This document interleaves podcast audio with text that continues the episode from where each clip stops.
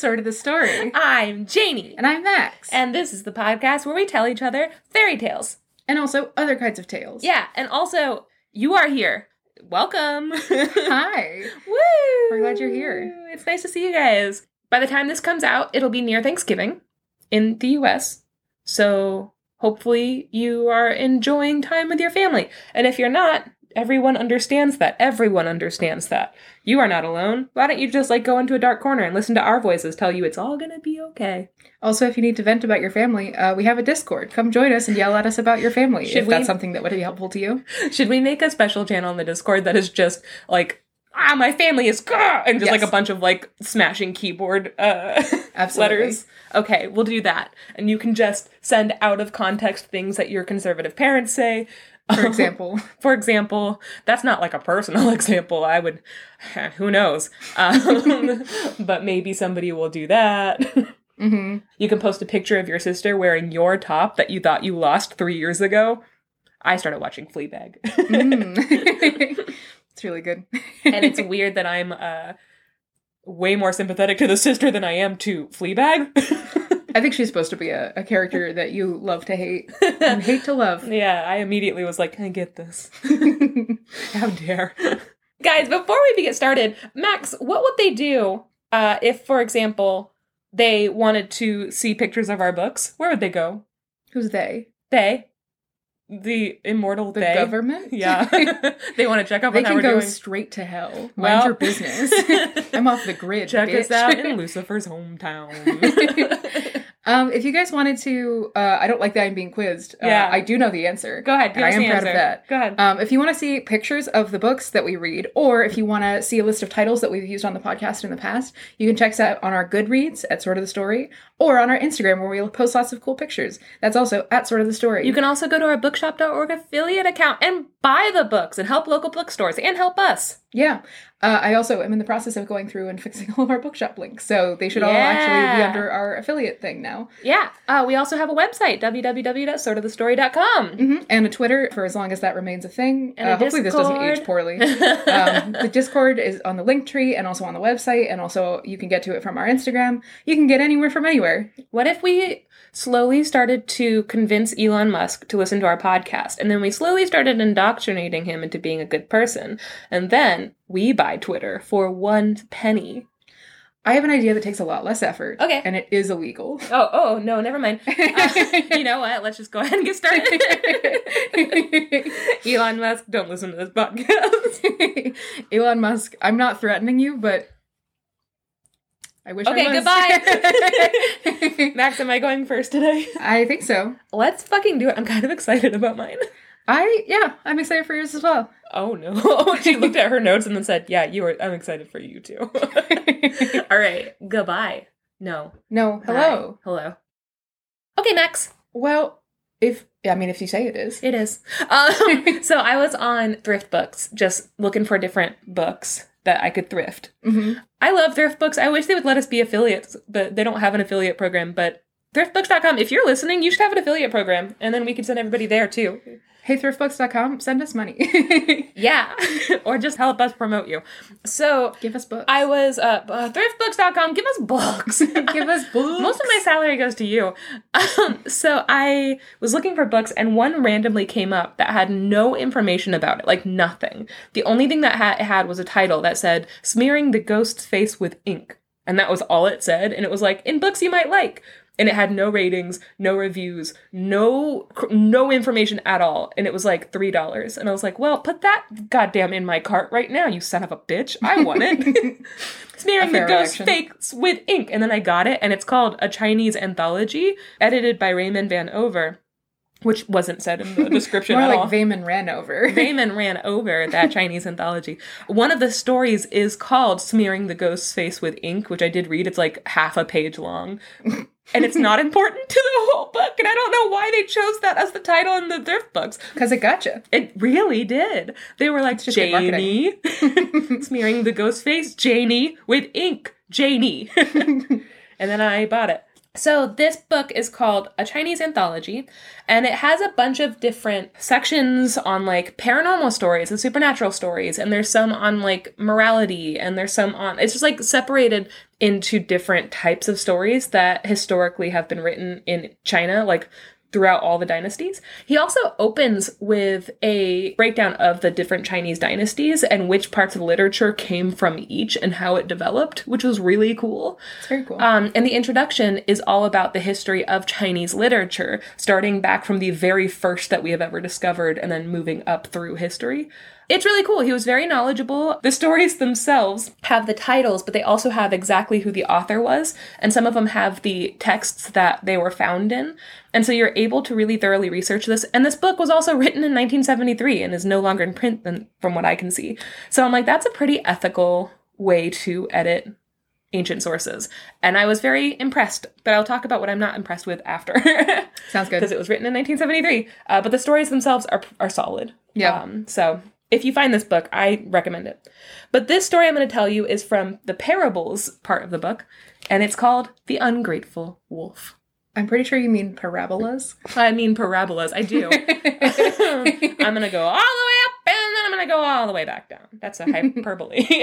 No, you were right. That's a parabola. A hyperbole is uh I'm gonna Over exaggerate this. Yeah. I'm the greatest in the world at that. I'm gonna go into the sun and then plunge myself into the center of the earth. Would be a hyperbole. Uh, I might. Honestly, okay. it sounds pretty good to me. It sounds like a sounds like a date. All right, so The Ungrateful Wolf by Ma Chung-hsi. There once was a great hunter named Chao Jiansu who was hunting in a valley in the state of Chongshan. Every Chinese story I've ever read, and again, I studied Chinese for f- four years and I lived in China for three of three years. Every story I've ever read from ancient China has to very thoroughly tell you exactly where and when and who the emperor was and all the details of the city states and the governance and like the provinces and the state that they were in and what the trees looked like and why that was specific to this particular dynasty. It's exhausting. Okay, but for this one is in the great state of Changshan, and that's all I'm going to tell you. so, this hunter, he killed many birds who were known for being very quick and agile in the air, and many beasts known for being ferocious and deadly.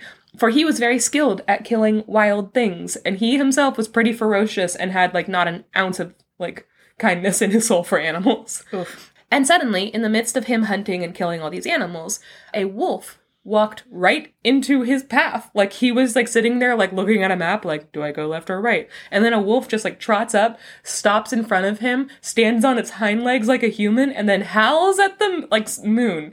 And so the guy's like, well, thank you, I guess. And then pulls out his famous longbow and then looses an arrow and it hits the wolf in his front leg. And the wolf's like, ah, fuck! Oh my god, there's a hunter right there! And so the wolf like takes off, like runs for his life.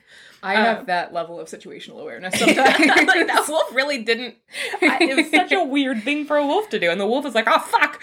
And so the hunter gives chase. It just so happens that a man named Mister Tung Kuo, the the instinct to call him Mr. Tumnus was really bad. I'm not going to use Mr. after this, but that's what they call him in the book. Uh, was walking by with a lame donkey. that donkey sucks. this donkey's so lame. He's carrying a picture of his mom. More like an ass. He's wearing a tiny denim backpack. okay, and he's carrying the he's carrying a bag that's filled with Mr. Tung Kuo's books. And Tung Kuo was a believer in Mo Tzu's philosophy of universal love. And that just means like the wolf was really lucky that he stumbled upon this man because this man treated everything with like empathy. The wolf leans its head towards Tung Kuo and asks him for help, and he tells him, quote, Are you not charitably inclined towards all living creatures? And then he reminds him that Mao Pao freed a captured turtle in one famous story, and that the turtle repaid him for his kindness by ferrying him across a river when he needed it. And he also reminded him that the Marquis of Sui uh, saved a snake and was given a beautiful pearl in thanks. And so the wolf is like, Hey, if you help me hide from this terrible hunter that everyone's scared of, then one day I'll probably repay you, just like that turtle and that snake, right? So like it's uh Odds are, I mean, probably. That's how parabolas work. yeah. So can we uh maybe start a partnership or something mutually beneficial? And so the man takes the time to be like, it was pretty stupid of you to just walk right in front of that hunter. So, like, that's kind of on you. I just want you to know that. You should probably look both ways before you cross the road. But also, and I'll put, like, sure, blame the victim. like, he was walking through his forest and then got shot. Yeah. But then he's like, I, okay, I will help you. Um, it's my duty as a believer in universal love. Hippie. So, Tung Kuo empties the bag of books that the mule is carrying, that lame mule, um, and he tries to stuff the wolf in the bag. But I don't know if you know this from looking at Summer, but wolves kind of have long, awkward legs and like bushy tails. Summer has nothing in common with a wolf. Except that he has long, awkward legs and a bushy tail. All right. he looks just like a wolf in that sense. And so he tries three times to shove this wolf in this bag, and the wolf is like, "Come, I can't." They have this like hilarious, weird back and forth where like neither of them can figure out how to fit him in this bag, and the wolf is getting more and more frustrated. Meanwhile, the sounds of the hunting party and like the dust kicked up by Chao Shansu's horse is getting closer and closer, and the wolf starts to panic, and he says, "quote." When one desires to save the drowning from the water or the inmates of a house which has caught fire, one has no time for bowing and scraping, nor does one beat the gong in order to escape from robbers and bandits. Hurry up with your job. Okay. like, he's like, fucking shit, do it. Just shove me in this bag. And so the wolf folds himself as best he can to try to fucking shit.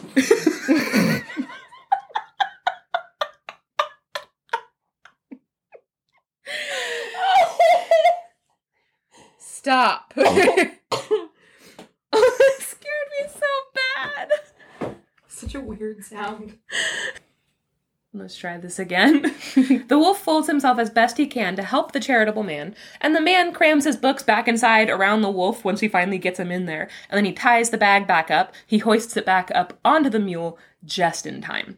And Chao Chen Su arrives on the road with his hunters, and he doesn't see any sign of the wolf, and he just starts to fucking throw a fit. He is like, he takes his sword out and he cuts off the pole of his chariot, and then he screams at Tung Kuo that if he was hiding the wolf, he'd have a similar fate. And I'm like, why would you assume a man is hiding a wolf? Unless there was like a trail of blood that ended where the man was. Mm-hmm. anyway, Possible. so Tunquil reminds him that like dumb sheep who are so simple to take care of that little boys do it all the time get lost on these trails like constantly. And if a dumb sheep can get lost forever on trails, a wild wily wolf should be able to escape super easily. So like maybe he's not hiding a wolf. Maybe a wolf just ran away through the bushes where his horses can't get to. Have you ever thought of that, you fucking idiot? and so Chow turns away without responding and leaves because he's rude and his mother didn't raise him right. What a bitch. Yeah. Him, not his mom. Immediately regretted that, huh? Yeah, I just I don't know You anything about ex- his mom. I You weren't just expecting me to keep talking, which was your first mistake. okay, so Tung Kuo urges the mule along as well in the opposite direction, and in a few minutes, all the sounds from the hunting party are gone. And the wolf begins to protest in the bag, and he's like, "Hey, you gotta let me out of here. Oh, it's really uncomfortable. Also, you have to pull out this arrow from my leg and then let me go, dude." And so Tung Kuo does all of this, right? He releases him, he pulls out the arrow, and then as soon as he's free, the wolf turns around and bares its fangs in a smile and is like, cool, I'm gonna eat you now. Oh my god. yeah. You dummy. Yeah. And so he's like, listen, I'm grateful that you saved me, but also I'm hungry and I might die of starvation. Who knows? So uh, I'm just gonna go ahead and eat you. And you're a man who's a fan of universal love, so you should have no problem being my sacrifice. Thank you. and so the wolf launches himself at the man, and Tang Kuo, who has no like no desire to be eaten by a wolf, What? uh, runs behind his mule. And then the wolf tries to get him, and he runs around the mule, and Tunguo runs around the mule as well. And then they just sit there in like a yakety sax moment, running around a mule while the mule is just like rolling its eyes. and they do this until they're both breath- breathless and they need like a break. As soon as they stop to catch their breath, the man tells him, You are an ungrateful beast. And the wolf is like, I am not ungrateful, but like, you have to admit, the only reason why men are here is so the wolves can eat them. That's your whole purpose. You should be happy with this. so, the man has an idea. He tells him that it's a human custom that if there's a disagreement between two parties, they could decide the outcome by asking the opinion of three elderly ones. This is like done all the time, and it could help them make a decision. He says if they follow this procedure and all three declare that the wolf is in the right and that he should be able to eat the man, then he will let himself be eaten. But if the decision isn't unanimous, then the wolf has to let him go. And so the wolf agrees and they set off. On the journey, A lot of confidence. yeah, yeah. To be Okay. like, I'm sure three guys will uh, agree that I should eat that guy. Okay, but on the journey, there's no one on the road, and the wolf is like super hungry and impatient. So he sees this really old tree, and he's like, "Go ask that tree." And the man is like, "Plants have no intelligence." And the wolf is like, "Why don't you just fucking try it? I don't know. So like, just go do it. What do you have to lose?"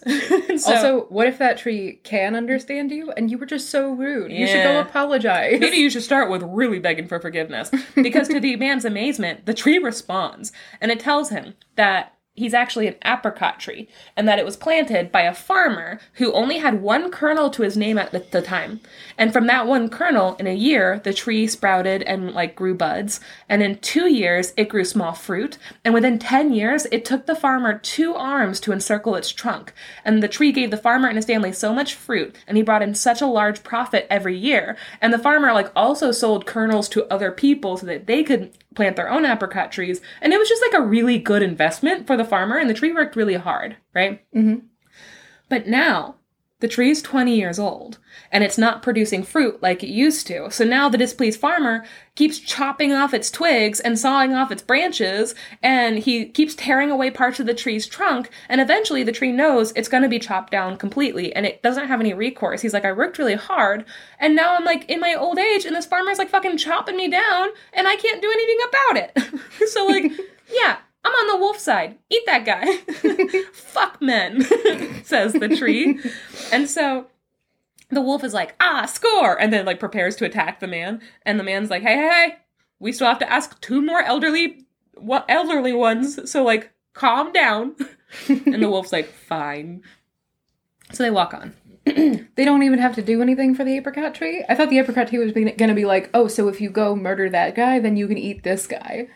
No, the tree's just like, eat that guy, and that'll be enough for me. Okay. And so they walk on, right? And eventually the wolf spots an old ox and he tells the man, like, go ask that ox what to do. And the man is like, we made a serious mistake in consulting the apricot tree. Uh, his ridiculous views nearly ruined my life. An ox is only a stupid animal. What's the sense in demanding its opinion? And the wolf responds with, do as I say or you die anyway. oh, okay. I thought that was kind of a hot answer. I'm not gonna lie. There's something about it that I was like, ooh. I like that. Mm, anyway, Ther- I diagnose you with therapy. I we the bingo card should be every time Janey says something that like needs therapy. Mm. so the man told the ox his story and he asks him for his opinion. And the ox thinks about this for a while, it rolls its eyes and licks its nose a bunch, and eventually it tells them, Yeah, the tree was right. Eat the man. And the ox says, when he was super young, a farmer sold a knife and then used that money to purchase the baby ox. And for years, that ox helped other oxen plow the fields. And then they all grew old and feeble, and he was the only one doing all the work. And he worked really hard, right? And he cleared these fields like all day, every day. And anywhere the man wanted to go, the ox would pull the cart. And when he was released from his yoke, he ate up the weeds and the brambles to clear the fields. And the farmer depended on him for food and clothes and transportation and everything that brought him profits. And in return, the only thing the ox ever asked for was shelter and food. He's like, I was like, I'm not any harder to take care of than like a fucking dog. Like, I just, I don't ask for basically anything. Just like keep me alive so I can keep doing this work.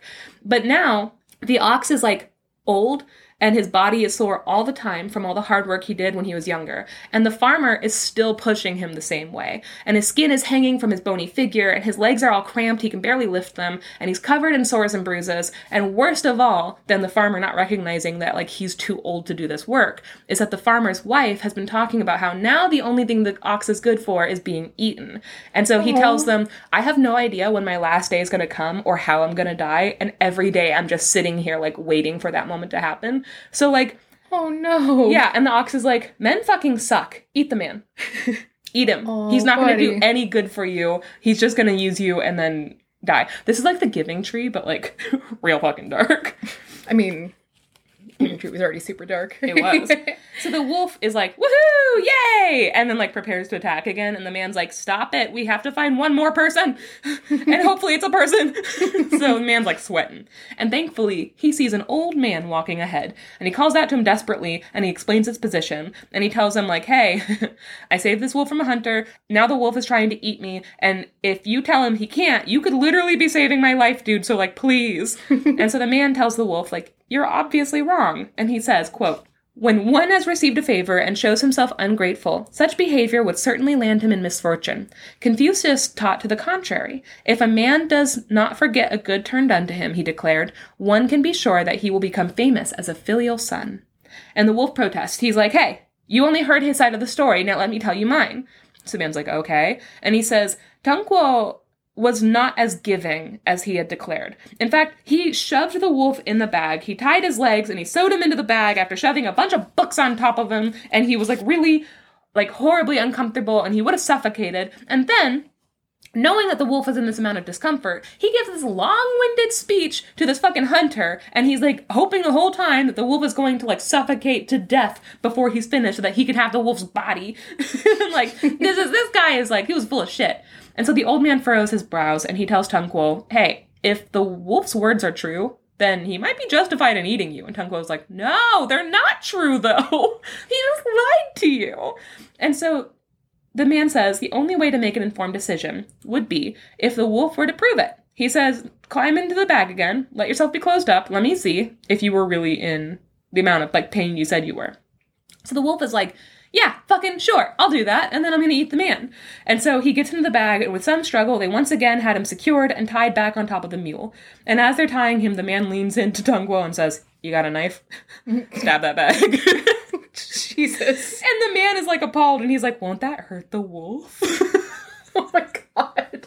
and the old man rolls his eyes and says, quote, you are a fool to hesitate to kill so ungrateful and dangerous a beast, though you mean to be kind hearted. To jump into a well to save a man who has fallen therein, or to divest oneself of clothes to use them to resuscitate your freezing neighbor, may be profitable and acceptable to the other, but how about certain death for yourself? You seem to wish to follow such examples. Remember, however, that when charity borders on stupidity, it is no longer a virtue for the wise. It's kind of like a put your mask on first before helping others. Yeah, yeah. the don't airplanes? kill yourself trying to be charitable. Mm-hmm. And so then the two men laugh like psychos and they stab the bag together. and then they throw the carcass on the roadsides and they part ways. The end. The end? That's the end. So what do you think about that? That's interesting. It's a very it's very different from any parable that I've heard. Same, right? Yeah, it has a kind of a very a lot of the ones that I've heard are like Aesop stories and like stuff like that that it- You are very selfless. Yeah, they're very virtue oriented where they're like no matter what you have to give whatever you can to help people. So it's really cool that this is like hey, establish boundaries though. Like Well- there's don't be an idiot. well, there is. This is extremely Confucian. So I will say I've read a bunch of. If you guys don't know, Confucius was famous because he was hired to walk around basically all of China and collect folk tales and fables and stories and proverbs, and he wrote them all down. And they actually used that to determine if people in their particular area were happy with their governance. Um, so they were like, listen, all these folk tales are like they're all songs about how happy they are and how about farming and about family. They seem to be pretty happy, but all of this area, they're all about people dying and like the ruling class, and they're all parables about like the the predators of the forest winning over the prey. And they're like, we gotta fucking look into these governors. And they use that's how they determine whether or not people are being governed fairly.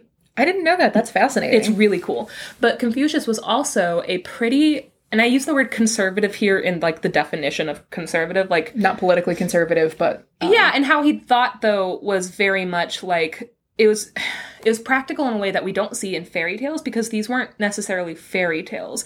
And he always told people like, yeah, you want to be a filial son. You want to have that filial piety where you take care of your parents. And you can sacrifice yourself for your parents, but don't be an idiot and just sacrifice your life for everybody that comes around. Like, don't let people. And so when he would talk, and he's like, you know, you don't give all of your money away to people who have no money because now you're just another person with no money and somebody else is going to have to come along and bail you out. Like, you have to.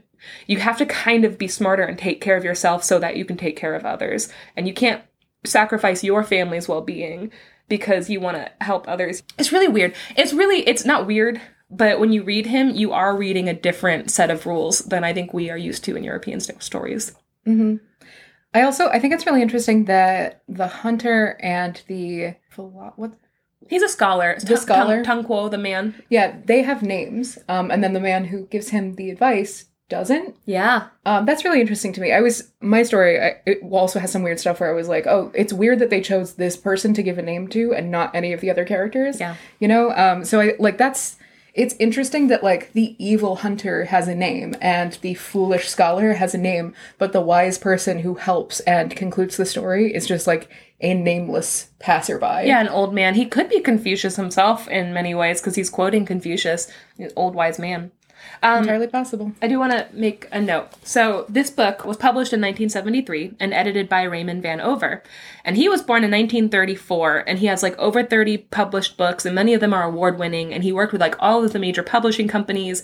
He was like a screenwriter. I mean, he was like a prolific writer in his day. However, in his introduction, he writes about Chinese literature and he's like really well versed in this. Like, I really appreciated how genuinely educated he was in how he wrote about Chinese history and the history of literature. But there's one thing I didn't love, and it was a note at the end where I think he showed his, his time. It was like a sign of the times, I think, but he showed his hand a little too much to me in the very end where I was like, whoop, let's clock that for later. Mm-hmm. And thankfully it didn't show up in his writing, but this is the line. He says, quote, These tales are from a China past. Since the period of civil wars and the ravages suffered during World War II, China is no longer the land of superstition, whimsy, and artistic originality. Today, art is a function of the state, and for that reason, much modern Chinese writing seems limited in scope and lacks the creative imagination of the earlier literature. So I studied I studied modern Chinese literature and ancient Chinese literature and traditional Chinese literature. And I disagree. Obviously, I disagree. And I this is what I wrote because I was mad. As in all societies, the literature reflects the current society one lives in. That's that's just how literature works. So mm-hmm. like saying, "Oh, there's not as much artistic originality as writing these ancient parables and stuff like that." No, there is. It's just different now. And none of the European literature is written in the same format that the Grimm's brothers wrote and stuff like that. Like it's just it's weird to say that. Also, there's like a a patina that like these stories develop over time. I mean, the reason why we have any folklore from any kind of ancient period is because it was preserved and passed down, which sometimes means it's because it was like a really central story. Sometimes it just means that one scroll or tablet survived and others didn't. Mm-hmm. It's like um, you know the when you drive past the signs that say like Amish antiques made new every day. Yeah. Um, and it's like you're making antiques today, kind of like it's it's hard to. There is a certain quality of folklore and an inherent. I don't want to say value, but like there's there's a a coloring to a story that comes with the idea that oh this is ancient times. This is not the world that we live in today, but it is still applicable. And I think that saying like oh well nobody's writing any good folklore today is a misunderstanding of what folklore is and is also just insane. And also China is a massive place and the idea that you've like seen enough of it, read enough of it, heard enough of their stories that you can make any kind of like final decision on their artistic integrity and skill is uh, wild and fucked Also, clearly being somebody who studied a lot of traditional Chinese literature and gathered these, and then being able to be like confidently say modern Chinese literature doesn't have the same. I'm like, I'm sorry, have you read the same amount? Because I'm going to go ahead and say no, you didn't. Also, um, because he's read all this ancient Chinese stuff, he has a very clear bias. Yes, It's like they're not making it like they used to. That doesn't mean that they're not making it Yeah. and that what they're making isn't good. Well, and so I wrote down as well. Many modern Chinese stories have elements of the supernatural, nods towards parables and Confucianism and ancient flavors, for lack of a better word. Um, and they still deal with current issues and events. And it's unfair to say that modern Chinese writers aren't as whimsical and original in their ancient as their ancient predecessors, while not also recognizing that European literature was also reformed after major events like World War II. And you're not mentioning any of that. And also, I I disagree. He doesn't agree. And again, Raymond Van Over, he mentions his disdain for communism, but he was born in 1934, which means he lived through McCarthyism and the Second Red Scare, and he obviously has an inherent bias against communism and a fear of it that is very of his time. So I do think this book is very forthcoming. I think it's ethically sourced, and there's no political leanings one way or another in the actual writing because he's just editing it at a very straightforward. And so I appreciate a lot about that. But I also want to acknowledge that the time period he is writing in is full of shit. Yeah. so and and that's it. that that's that's my take on Raymond Van Over. So take it as you will. but it's a very Van Over. good book. It's not in print anymore. Uh, but I think there still might be like five copies left somewhere on thrift books. Nice. Yeah. And that's uh, sort of the story. that was a good sort of story. Yeah. Do you want to go ahead and jump to yours? Yeah, let's do it. Okay.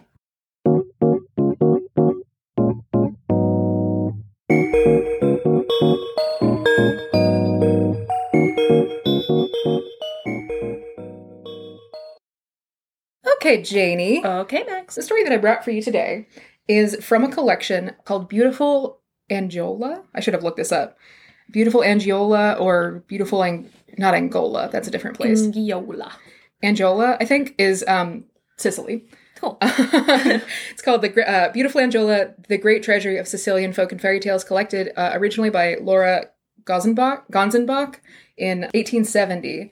This edition was translated, annotated, and arranged by Jack Zipes, Who we love. a fave. He's in the pantheon of all of our favorite folklorists. Yeah, I when right after I did the first episode where I found out about Jack Zipes, I just went through and bought like a shit ton of his books. I bought a lot of the oddly modern fairy tale collection that he edited, um, just the ones that were particularly interesting to me, which is most of them. There were some that are like, you know, fairy tales about like workers' rights and fairy tales about Italian fairy tales. There are like fairy tales written by women and like fairy tales that like what was it like nihilist fairy tales Yeah. or like Yeah, he's really cool. he's really fascinating and he also he's like a scholar of specifically german jewish folklore which is very cool Mhm. um also he's he's just incredibly insightful and careful and ethical about the way that he presents things so this book um laura gonzenbach i keep in new girl ryan Geauxinue i Yeah. keep wanting to say Geauxinue um, Laura Gonzenbach uh, was born in a Swiss German community in Sicily in the early 1800s, and she learned to speak like Sicilian Italian, Mhm. kind of. Um, and she she grew up in this area. And as she got a little bit older, she kind of got into circles of folklore. And this man Otto Hartwig asked her to help him collect a bunch of folklore from the area of Sicily where she was from.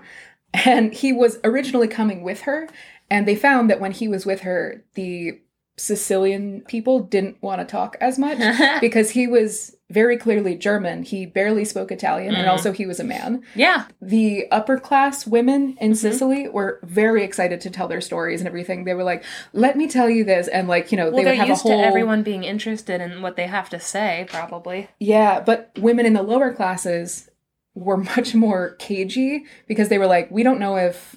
We don't know you, and we're not just gonna tell you our Yeah. stories, you know. Um, so Laura started going out on her own and collecting these stories individually. She was able to get a lot of really cool stories, and also a, a better and wider depiction of, you know, across different classes and backgrounds in this area of Sicily, uh, the Mhm. different people, because people were more likely to trust her because she spoke Sicilian the same way that they did, and she was a woman, and she was just very excited to hear them, as opposed to Otto Hartwig, which was like, I want to make a book, tell me a story so I can make this book. Let me profit. yeah. yeah. So this collection, Laura Gonzenbach was the one who collected all these stories. Otto Hartwig published the original manuscript. She sent him the stories, and then he collated them and put them together. So the original book, it's not clear whether any of these stories were colored by Laura's interview process and things like that, or whether they were colored by like um, Otto Hartwig's more scholarly approach and saleability of the book. Mm. I think that Otto Hartwig he went a little a little Brothers Grimm on it, where he was like, Mm. and the lesson is Women, Women. are bad. women are bad. so Ugh. And women then- should be more obedient, or you know for a fact the Sicilian women, especially the lower class ones, were not. yeah, Were exactly. not acting like that. um, yeah, so this is a very cool collection. It has been translated a couple of times and republished over the past century and a half, and it's never really gotten a whole lot of traction. And Jack Zipes, he's so fascinated by these sort of lesser known folklore collections. And so he went through, he translated this, and it's also the original manuscript, which is called um, Sicilianische Mhm. is organized kind of in the way that the ATU is, where it's like tales that have similarities are grouped together. But when you're reading a book, if you're reading the same story like four Oh, times in a row, Can't do it doesn't make a lot of sense. So Jack Zipes reorganized the book so that it's more fun to read. Mm. And he also goes way into researching Laura Gonzenbach's life and everything, and huge, beautiful introduction, lots of notes, just truly like a scholarly masterwork. And I really enjoyed this book. Um, has a lot of really cool stories in it. So, the story that I'm bringing to you, my dear Janey, today is called The Sister of Montefiore. Okay. Once upon a time, there were a brother and a sister, and they were both so hot. Oh no, Huh, okay, Max. Doesn't get better. Max, I think we've all read this web comic. They're both just the most beautiful person ever anyone has ever seen, except that the sister is like a little bit hotter, but like both of them are just, you know. Um, they live together.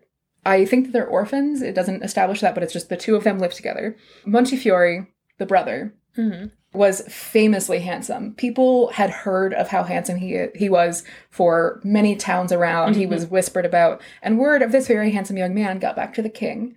And the Oh. king, meanwhile, was in the market for a valet. And wants a hot one. Yeah, and he's okay. like, I hear that there's a very handsome young man, and I want him to be my valet. sure, King, sure. no explanation given for why that is. Uh, we don't need it. We hear you loud and clear, sir. Honestly. Go off, King. So he hears about Montefiore and he sends him a letter and he's like, What's up? You're my valet now. Come to the castle. Oh. And Montefiore is very sad that he has to leave his sister. Hmm. He commissions a portrait of her so that he can take with him. No. And then he, yeah, it's very weird. Hey, They've a- Montefiore, what the fuck? They got a very weird sibling relationship and I don't like it. He commissions a portrait of her and he brings it with him and he goes to serve the king. During his time serving the king, he proves himself. He's so hot, and the king is like, I like that. And also, you're good at your job, and I like that too. And he very quickly becomes sort of a confidant of the king. He rises above the ranks of all of the servants who have been there for their entire lives just because he's like hot and also sad. I'm Um, imagining Jaime and Cersei. I'm just imagining. That's probably Jaime a good thing and to imagine. Okay. It describes Montefiore's sister as more beautiful than the sun, Sure. which is an interesting thing that I've noticed in especially Mediterranean stories Mhm. and also in like areas that have Spanish influences. Yeah. People are more likely to describe someone as being as beautiful as the sun. Which is like, I did the story The Daughter of the Sun, and I think it was an Italian story. Yeah. Whereas like more Northern Europe, Scandinavian Norse influences, Mhm. they tend to say as beautiful as the moon. Um, as well as a couple of, like uh, as well as I think m- a lot of the Middle Eastern stories that I've read have also Yes. said she's as beautiful as the moon. Which is kind of fun. So Montefiore is serving the king. He makes his way up in the ranks really quickly until he's the king's right hand man, basically. And all of the other servants of the king are jealous, which I mean. doesn't make a, the most sense to me because it, it's like, oh, if Montefiore has all of the duties now, then you guys can just kind of hang out, but I'm not an overachiever. So they all get really jealous and they start to spy on Montefiore because they're like, we got to find some dirt on this guy so that we can get the king to kick him out. Sure. So they start to spy on Montefiore and they realize that when he's not working, he likes to go back to his room, lock the door, and then he just sits in his room and stares at the portrait of his sister and, and cries. masturbates furiously to And- his sister. Uh, and cries and cries and cries and cries. Oh, and he cries. Weeps right onto his penis. Yep. What is that sound? That's the sound of him masturbating. You couldn't tell. Ew. Hold on, let me try it.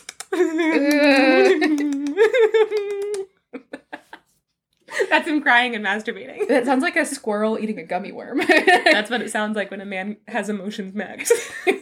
all right, feminism helps us all.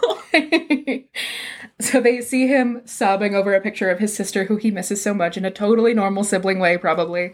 And so they the other servants go to the king and they're like, My king, your right hand man, Montefiore, is acting very suspiciously. His right hand man is covered in tears. and they're like, Isn't it suspicious that he's always in his room with the door locked? Nobody knows what he's doing. Like, what if he's plotting against you? You should go check. And so the king waits until Montefiore is in his room and he peeks in through the pe- the peek hole. Peephole? yeah, The keyhole? no people. Pee hole. he peeps in at his pee hole. he peeks in through the keyhole and he sees Montefiore crying over a portrait of his sister. And Montefiore is facing the door, so the king can't see the portrait. But he waits for Montefiore to finish his good long cry, and then Montefiore comes out, and the king is standing there and he's like, Hey man, So, uh, what were you doing in there? And Montefiore is like, I was crying. Straight jacking at- it. I was you know what I mean? And then they high five, and the king's like, "Oh wait, ew." Um, he's like, I was crying over a- a picture. It doesn't matter.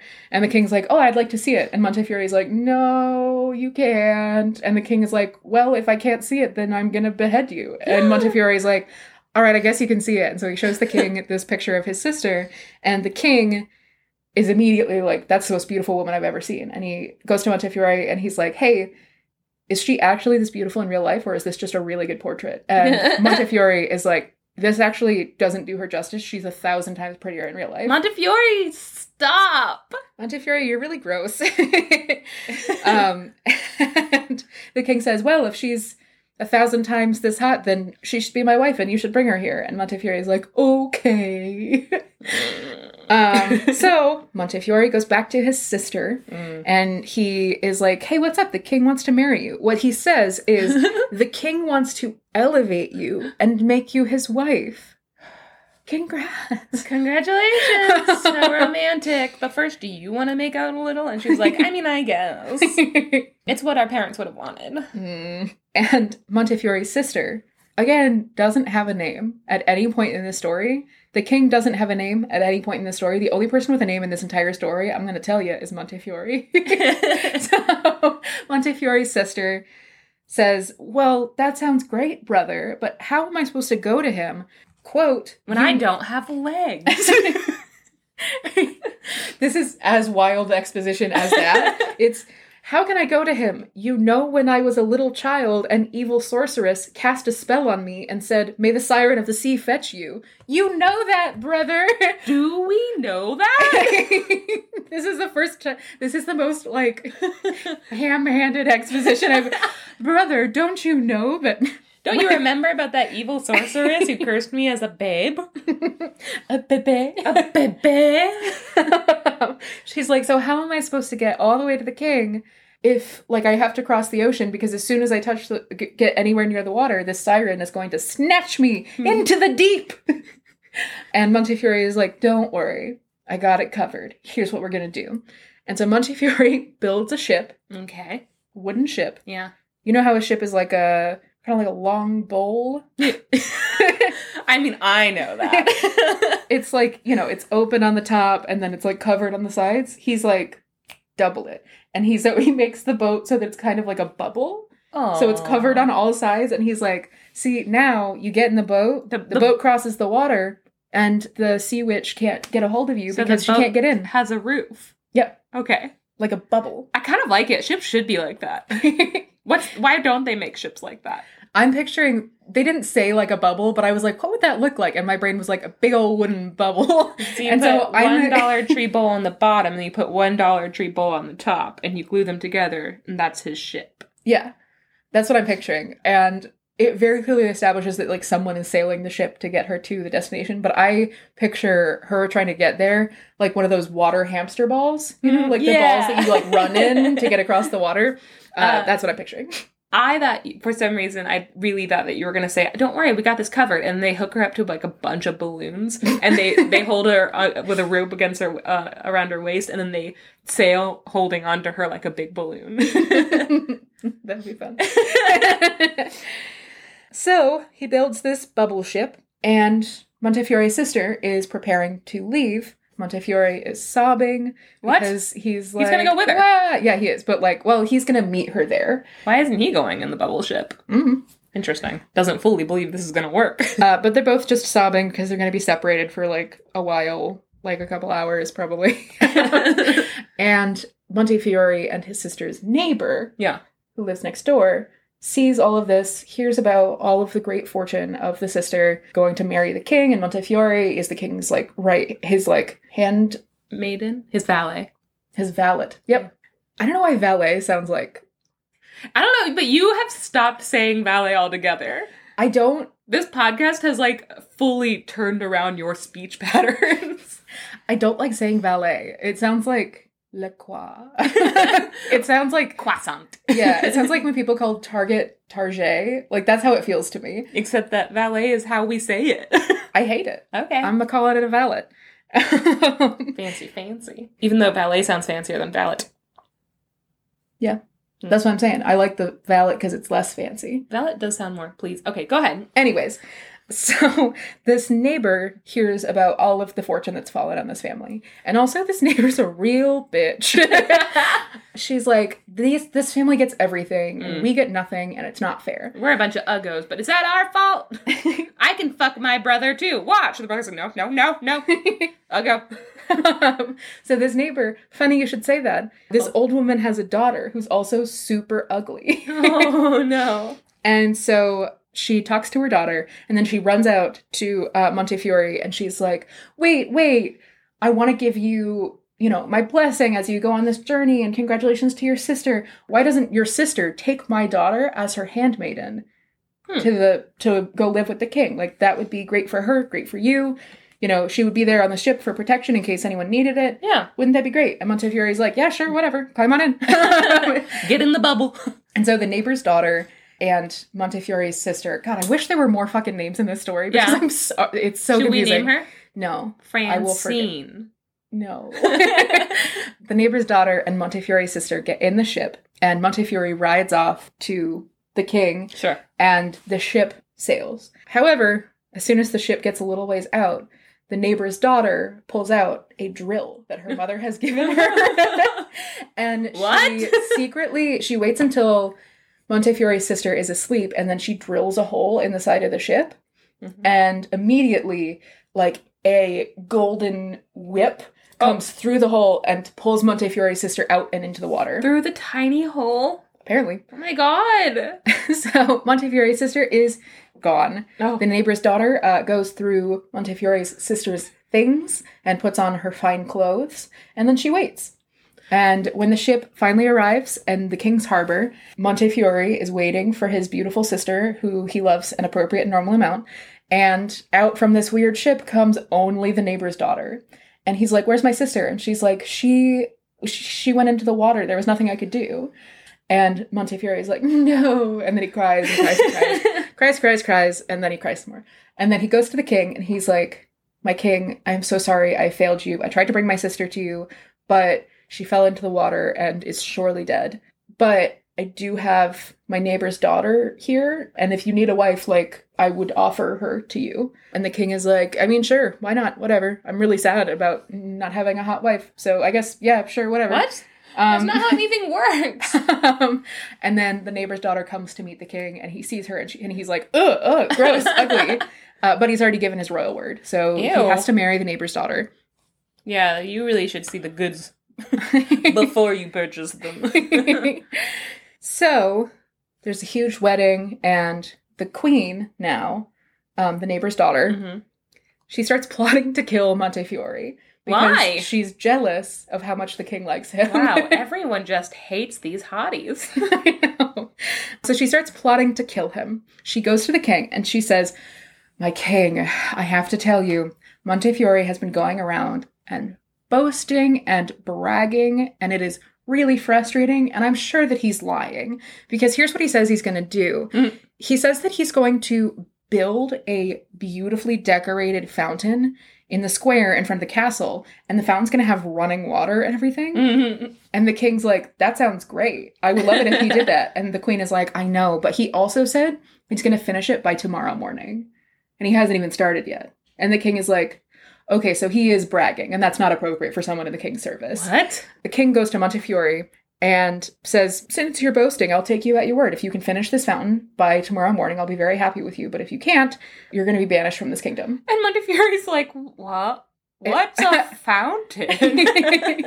so Montefiore has now been given this impossible task to complete by the next day, or else he'll be banished from the kingdom. Mhm. And he's This useless. king is not a full friend. Uh, like a, he's not a true friend.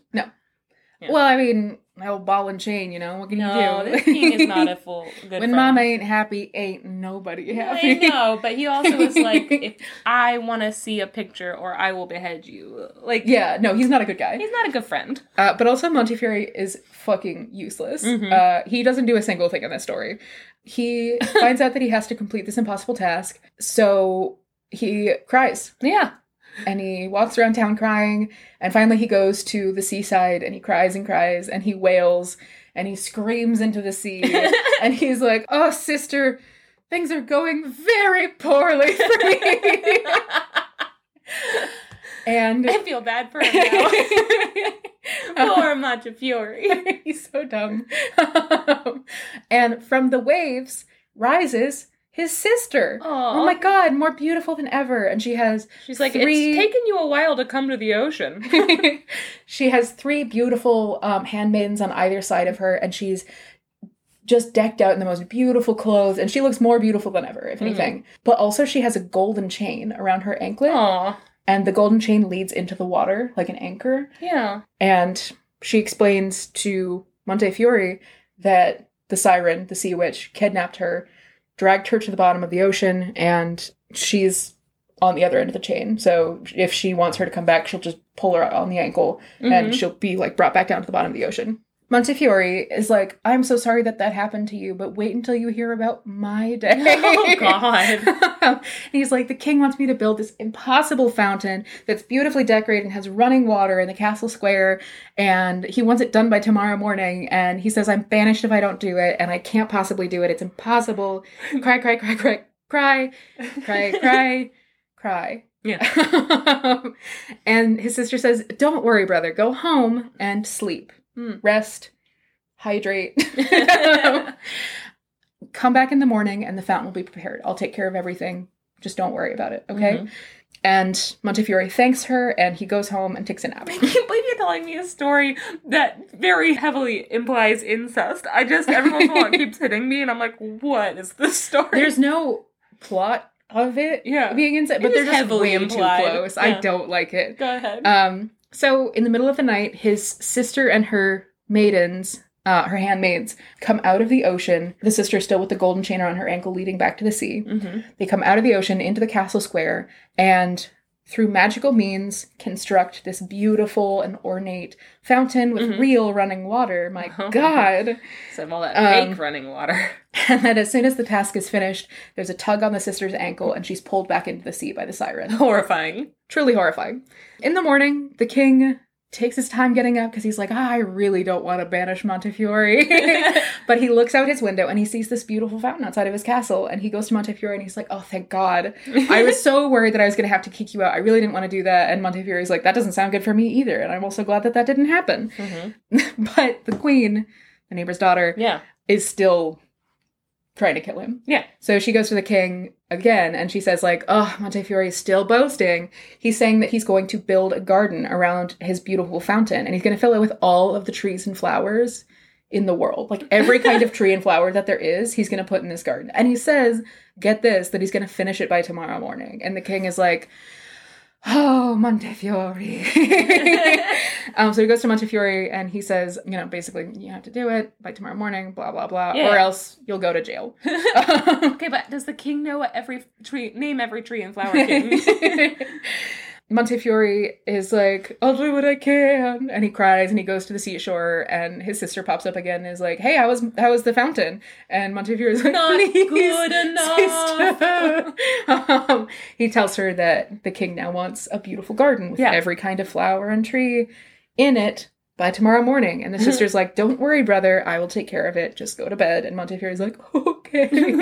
he goes to bed. Middle of the night, the sister and her maidens come and they build this beautiful, ornate garden around the fountain. Mhm. And, you know, they're gone before the sun comes up. The sister is pulled back into the ocean by this golden chain. Mhm.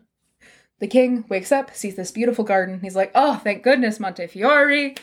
You pulled it off. Thank God. Didn't want to throw you in jail. Really appreciate it. But also, a bunch of these plants aren't suited for this particular climate. Yeah, they're zone, definitely so they're dead tomorrow. yeah. The queen is still trying to kill Montefiore. Oh god. Pulls the same bitch. shit again. She's like, oh, now Montefiore is boasting that he's going to fill the garden with all the kinds of bird in the world. Now, you mentioned that the uh, the plants wouldn't do well in the zone. Think about all the birds. All of them. They're gonna eat each other. If you have some of the birds there, there are going to be a lot fewer birds soon. Like, Yeah. if you bring any kind of raptor in there, you're not going to have any songbirds anymore. Nope. Real Then sorry. you have a bunch of invasive species flying all over the kingdom, killing Yeah. everything. All your bugs yeah, are gone. This is an eco nightmare. yeah, she's an eco terrorist. so she's like, this is what he promised, and he'll do it by tomorrow. And the king is like, Montefiore, you have to stop boasting. Oh, Montefiore. if you can't do this by tomorrow, you're going to be beheaded. And Yeah. Montefiore's like, Is- I is don't want to be beheaded. Is it telling him that he hasn't said all this? Um, Montefiore, just tell him I'd never said yeah. that. No, absolutely. Montefiore is so dumb. Yeah. Montefiore goes to the sea and he's like, Sister, you won't believe what happened. She's like, What do I need to do for you? just tell just, me. Just give me the deets and I'll have I'm it done. so tired. Um, so Montefiore goes to bed. The sister, in the middle of the night, comes and she fills this garden with all of the different kinds of birds in the world. King wakes up in the morning, sees this beautiful garden full of birds, wakes up to the sound of bird song, and he's like, Montefiore, truly you've proven yourself. I will never doubt you again. And the queen is like, ah, damn it. Montefiore. so she comes up with a new tactic. She's like, all right, I'm going to go get 12 ducks. she goes and she gets 12 ducks. well, that's gotta be easy because he has some. He has ducks in his garden. Yeah, but I, I feel like it's an Adam. No, what's it? Noah's Ark situation where it's like there's only like one of each. yeah. so she goes and gets twelve ducks, and she goes to Montefiore and she's like, "Look at all of my lovely new pets, all of my twelve lovely new duck pets that you now have to take care of. Uh, this is your job now. I need you every day to bring these twelve ducks out to the field, let them eat, and then when they're done, bring them back to me in the castle." I love little white. I love the white ducks. I love the idea of him herding ducks. Yeah. And so dumb. she says, and I love these 12 ducks more than anything in the world. I refuse to take care of them. But if you lose even one of them, you'll be beheaded. God damn it. And she turns to the king and is like, right? And the king's like, I get, right, sure. so Montefiore takes these 12 ducks. I hate my ugly wife. and he goes straight to the seashore and he calls out for his sister and he's like, Sister, I need your help. Okay, this task he can do by himself. And she appears and is like, "Oh, ducks." Oh, Word. He's like, "Sister, I've been given this impossible task to take 12 ducks to a location so that they can eat, and it's so far away and there's no way I'll manage it without losing some. So I was wondering, since you're here at the seashore and it's like way closer to the castle, I was wondering, can you just feed these ducks right here and then I'll just take them back? It'll be a lot easier." And she's like, "This is really not what my powers are for." She brings out a Um, loaf of bread. But she uh she has her long hair in all of these like long beautiful braids Mhm. and so she leans over the ducks and she like shakes her braids oh no, dandruff? and out of them fall all of these pearls and little gold nuggets like little kernels of gold um, and the ducks Golden go bonkers. dandruff. Also don't feed ducks bread. I just don't want to let that go by. Don't feed ducks bread. Uh, It has no nutritional value, fills their stomachs, so they basically starve while they're full. So don't do that. You can use frozen corn, frozen peas, lots of things you can they use. won't but don't like it bread. as much. Don't be discouraged, but they won't eat that frozen vegetables. I know from experience. Once they've been fed bread, they will not be tricked. But- so these ducks are like, oh, dip, gems, Woo! We're and they eat all of the little, all of the little pearls and all of the gold until they are all full. And the sister goes back into the ocean. Montefiore starts to herd the ducks back to the palace. And as he's herding them, the ducks start to sing, Quack, quack, quack, we're coming from the sea. we're full of pearls, as you can see. Aw. The sun is beautiful, very bright. But Montefiore's sister shines brighter. Oh, they got a. Then it's golden light. Oh, they're not good. They're not good at this.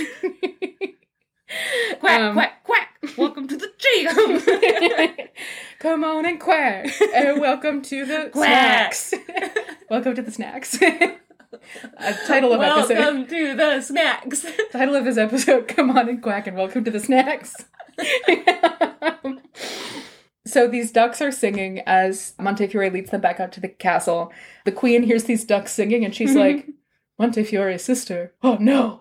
Oh. also, so they she- talk now. Oh, Yeah. no, no. And also they're full of pearls. That's so um, much information to process. so she takes all the ducks and she hides them away and she continues plotting. And the next morning, she goes and she gets her ducks and she murders one of them. And then she calls Montefiore and she's like, Here, take my 12 ducks to the field so they can eat. And Montefiore is like, Done and done. And he herds all of his ducks to he the can't ocean. count. He is too dumb and sad. Hmm. he doesn't even think to count these ducks. So he takes these 11 ducks, to the ocean, goes to his sister and is like, Please, sister, the ducks, they're starving. And she's like, I'm busy. More golden dandruff. but she shakes her braids again, and pearls and gold fall out, and the ducks eat their fill. And then Montefiore herds them back to the castle, and they sing their song again. Quack, quack, quack, we're coming from the sea. We're full of pearls, as you can see. The sun is beautiful, very bright, but Montefiore's sister shines brighter than its golden light. Mm. And again, the queen hears this. She takes all of the ducks, locks them away, and then she goes, All right, Montefiore, time to count these ducks and make sure you didn't lose any. One, two, three, four, five, six, seven, eight, nine, ten, eleven, no, twelve. Shock! Jacques! Montefiore! Montefiore. and she's like, I already told you what would happen if you lost any of my ducks. She goes to the king and is like, Sorry, uh, Montefiore lost one of my precious ducks that I care so much about that I got yesterday. So now I have to behead him. And the king is like, I got Montefiore so long ago. this is a bad double standard. It's all Um, I've cared about for the last 24 hours. But the king has to execute Montefiore. he doesn't. He goes to Montefiore. He's like, I'm really sorry, but my wife says that I have to kill you. And Montefiore is like, ah, nuts. but I have one final request. I would love just one last time to visit the sea. and the king is like, yeah, I can do that. I mean, how long do you, like 20 minutes? And Montefiore is like, yeah, I'll be back in like 20 minutes. And he's like, okay, cool, go do that. so Montefiore goes to the seashore and he calls his sister and she's like, I already fed the ducks today. and he's like, No, no, I'm going to be murdered. And she's like, Okay, this is the caliber of problem that you should be coming to me with.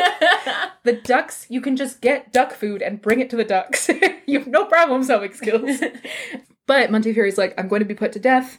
Can you save me? And she's like, That's kind of out of my power. Like, mm-hmm. if you escape, you're a fugitive. I can't, you Yeah. know, stop you from being killed. But after you are dead, ask him to bury you by the fountain that I made, Mm. right? And then I will come to you and I will mourn you for three nights straight and I will sing funeral songs. Oh, God. And he's like, that's not what I wanted. That's not the best. But Montefiore goes back to the king and he says, I want to be buried by the fountain in the garden. mm-hmm. Also, bury me in three different coffins one made Oh. of lead, one made of silver, and one made of gold, which was not what his sister said. Also, brutal. yeah, why would you want to get. Anyways, I think he was just trying to rack up expenses for the king at that yeah, point. Yeah, honestly, that's that's a hot move. he knew he wasn't getting his deposit back, so Yeah. he uh, just. Fucking doing it. Yep. You deserve this. Started smoking in the apartment. Um, so he asked to be buried in his three coffins um, out in the garden. The king grants him this, and then Montefiore is executed. The executioner divides Montefiore into three pieces, puts the three pieces into, respectively, a coffin of lead, silver, and gold, mm-hmm. buries him around the fountain in the garden. Yeah. Making her job much more difficult. Again, super weird that she wasn't like, put yourself in three and they have to be of this kind. He was just like, I just think it would be fun. You know? I just kind think of like this would a be fancier. Man of myth. The first night after Montefiore's death, his sister comes in the middle of the night to the fountain where she's been the past three nights, Mm-hmm. and she cries over Montefiore's grave. Mm-hmm. She sings her funeral songs, and the king's gardeners, who are working overnight, hear this beautiful voice, and they stop what they're doing and they listen all night um, until finally the sister feels a tug on her ankle and she's pulled back to the sea, Aw. and her song stops. So the gardeners are like, "Whoa, what just happened? That was so beautiful, and she was so beautiful. Wow!" And then the next night, she comes back again, and the gardeners are like, "Oh my god, she's back! wow! Yay! and she sings her funeral song and cries over her brother's grave, and the gardeners are like, "Wow, so pretty! Wow!" so the next morning, the gardeners are like, "She's come coming past two nights. What do you want to bet that she's going to come again tonight?" So they go to the king and they say. Sorry, I should have said also, she comes with her six Yeah. handmaidens. Yeah. They go to the king and they're like, You'll never believe what's been happening in your garden. And the king is like, I, Don't I hire you to worry about these problems? I don't care. I don't need actually. I don't need the gardener's gossip. Thank you. Um, but they're like, The past two nights, these seven beautiful maidens have come and they have sung funeral songs over Montefiore's grave. And one of them is more beautiful than the sun. mm-hmm. And she has a gold chain around her ankle. And we think she's going to be back tonight. But every time she's there, she gets pulled away by that chain back to the ocean. And the king is like, Cool, interesting. I'll check it out. Sure. so that night, the king hides in the garden. Montefiore's sister appears. She sings over Montefiore's grave. Sings her funeral songs and cries. As she's crying, the king jumps out from the bushes with his sword drawn, Oh, and he smashes the chain around her ankle in oh, half. true hero. Why didn't Montefiore think about that? so this chain is broken, and he turns to this beautiful woman and he says, Who are you? And she says, I'm Montefiore's sister. also, I didn't drown. Your queen, your wife, my neighbor's daughter, drilled a hole in the boat and a siren captured me. Whole long story. But basically, you freed me and thank you so much. and the king is like, I can't believe my terrible, ugly wife, who I hated anyways, would do that. She has to be punished. yeah. So this from here on out, this is gratuitous. Okay. So I'm just gonna ramble right through it. This is really fucked up. Okay. Um, The king goes to his queen, the neighbor's daughter. He cuts her head off and then he chops her into a bunch of little pieces. Mm-hmm. He has the, the meat of her salted and put into a barrel. And at the bottom of the barrel, he keeps her one of her hands that has a ring on it that her mother gave her. Mm-hmm. She, he puts that at the bottom of the barrel and then he sends the barrel to Her mom. the neighbor, her mom, Yeah. and he puts a sign on it and he says neighbor who is my wife's mom the queen sends you this tuna it's delicious Oh, she wants you to eat it out of love for her um, It's a gift from the queen. And the mother is like, oh, what a nice gift from my daughter. And so she starts eating all of this quote unquote salted tuna. And she's like, this is amazing. And she just doesn't want to stop until it's all gone. She just kind of keeps keeps eating Oh, it. fucked up. Meanwhile, the mom's cat and dog are dancing around her and begging for pieces of Yeah. meat. And they say, Give us a piece and we will help you later when you weep, Oh. which is ominous. Yeah. But the mother does not listen. She doesn't give anything to the animals. Doesn't care that they're talking to her. Yeah, uh, everyone's really normal about that. Finally, uh, she eats and eats until she gets to the bottom of the barrel and she finds her daughter's hand with the ring on it so that she knows that it's her. And she realizes that she's eaten her daughter. And so she is heartbroken and she, Violently throws up. mm, probably, but also, and then she rams her head against the wall so hard that she dies. Whoa.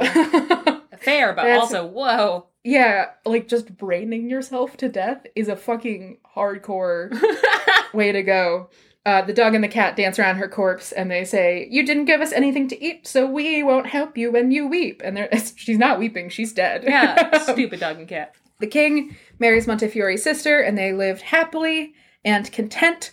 And as some of these Italian stories end, but we cannot even pay the rent. Oh, I love that. yeah. Um, It's weird that Montefiore doesn't come back. I thought for sure with all the magic of like the three coffins and her coming back and weeping, I thought there was going to be some sort of magic to bring him back to life. yeah.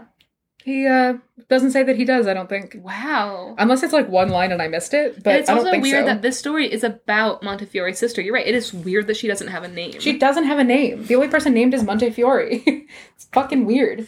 I'm gonna check actually, make sure that I didn't miss that. Nope, he doesn't come back. Well, that was very spooky and weird and cool. I liked that. Thanks. So this is Aarne Thompson Uther type 403A, um, which I didn't have to look up because Jack Zipes put it in the notes for this story, um, that he already typed it. 403A, which this isn't as racist as it sounds, uh, but it the tale type is called the White and the Black Bride.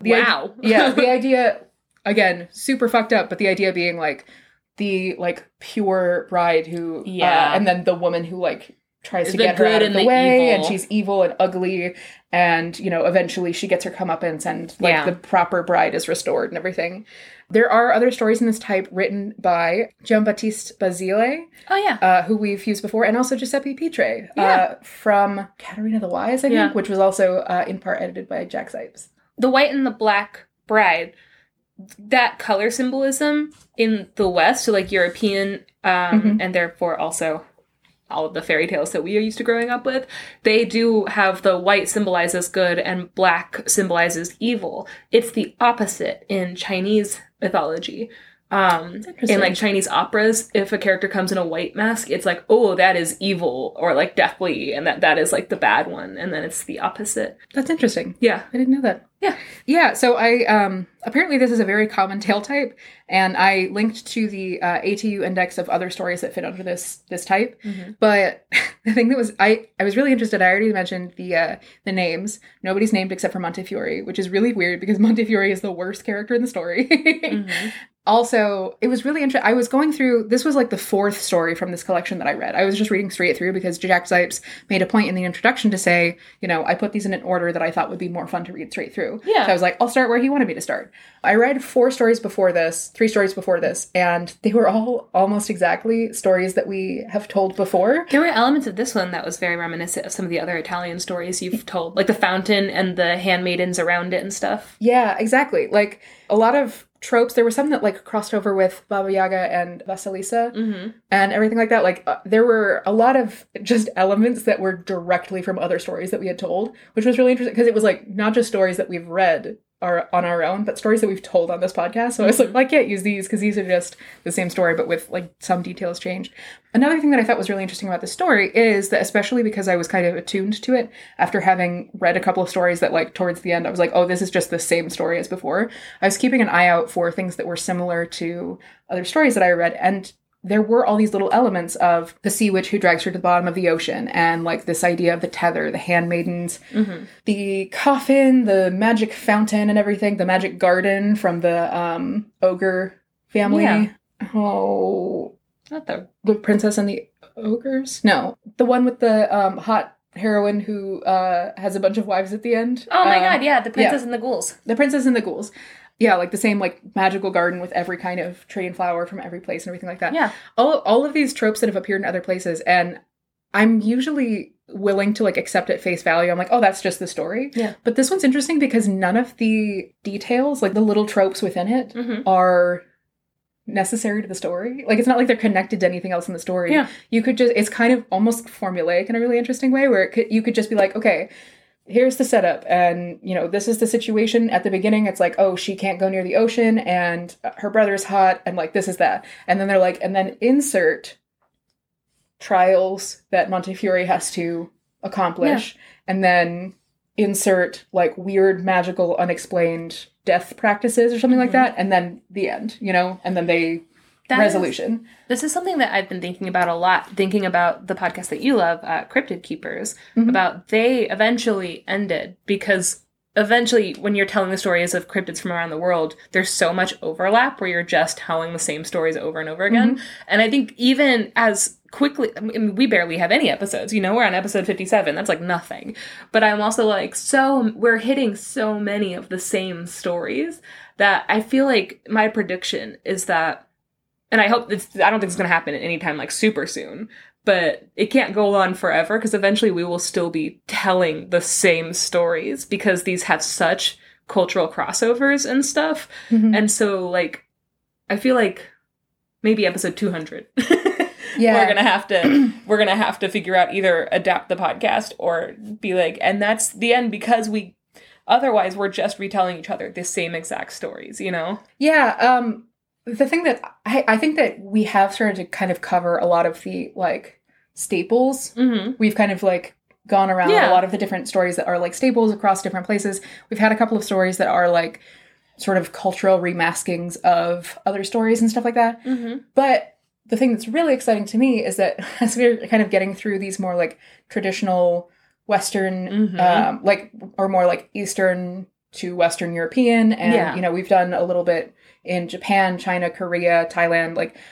We've we've had a spread, but we've kind of hit the like basics. Yeah. I'm really excited that as we keep going, we're Like- discovering the more obscure ones that yeah, I'm really excited to be shocking. yeah to be kind of pushed to like I have a couple of like African folklore Mhm. collections which require a, like a more deep understanding of Yeah. their religion and stuff like that that I don't have. So it's, it takes more research, but at the same time they are not like yeah it's fantastic the other stories, which is really cool. I think that it, we're getting in we're getting further towards the deep cuts, which is really exciting for well, me. and also looking at stories like this you know jack zipes has that interest in more unknown weird the, the fairy tales that people aren't like that are super popular like the brothers grimm stories and stuff like that.